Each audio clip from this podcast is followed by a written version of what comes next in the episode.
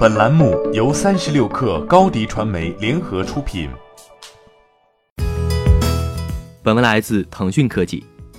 二月六号消息，据国外媒体报道，整个云计算市场的增长依旧强劲，但竞争日趋多元化。如何将亚马逊、微软和谷歌的业务体量进行明确比较，仍是一个挑战。按二零一九全年营收计算。谷歌云业务的体量大约是亚马逊网络服务 AWS 的四分之一，但谷歌母公司 Alphabet 周一晚间公布的第四财季报告，既让这个问题变得更加清晰，也让人感到困惑。该报告首次披露了谷歌的云业务，其在2019年创造了89亿美元，约合人民币620亿元的营收。数据还显示，谷歌云业务的增长速度从前一年的百分之四十四。上升到去年的百分之五十三，证实了该公司在向大型企业客户推销云服务方面取得了初步成功。Alphabet 在周一的财报电话会议上表示，二零一九年价值超过五千万美元（约合三点四亿人民币）的合同数量比前一年增加了一倍多。然而，谷歌的云业务营收数据既包括其名为谷歌云平台的企业云服务，也包括其 G Suite 生产力软件。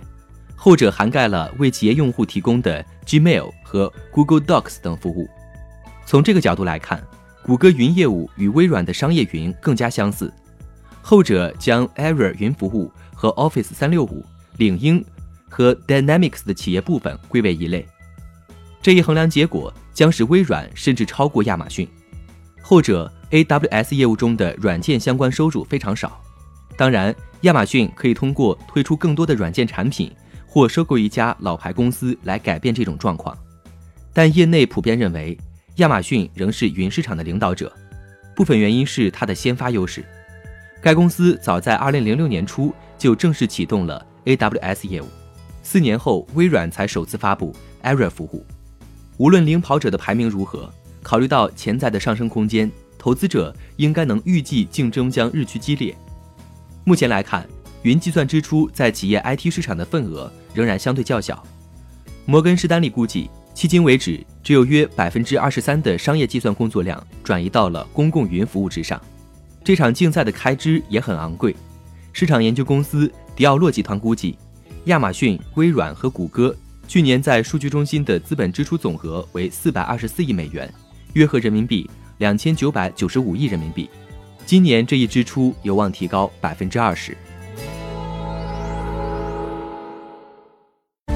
欢迎添加小小客微信，xs 三六 kr，加入克星学院，每周一封独家商业内参，终身学习社群，和大咖聊风口谈创业，和上万客友交流学习。高迪传媒，我们制造影响力。商务合作，请关注新浪微博高迪传媒。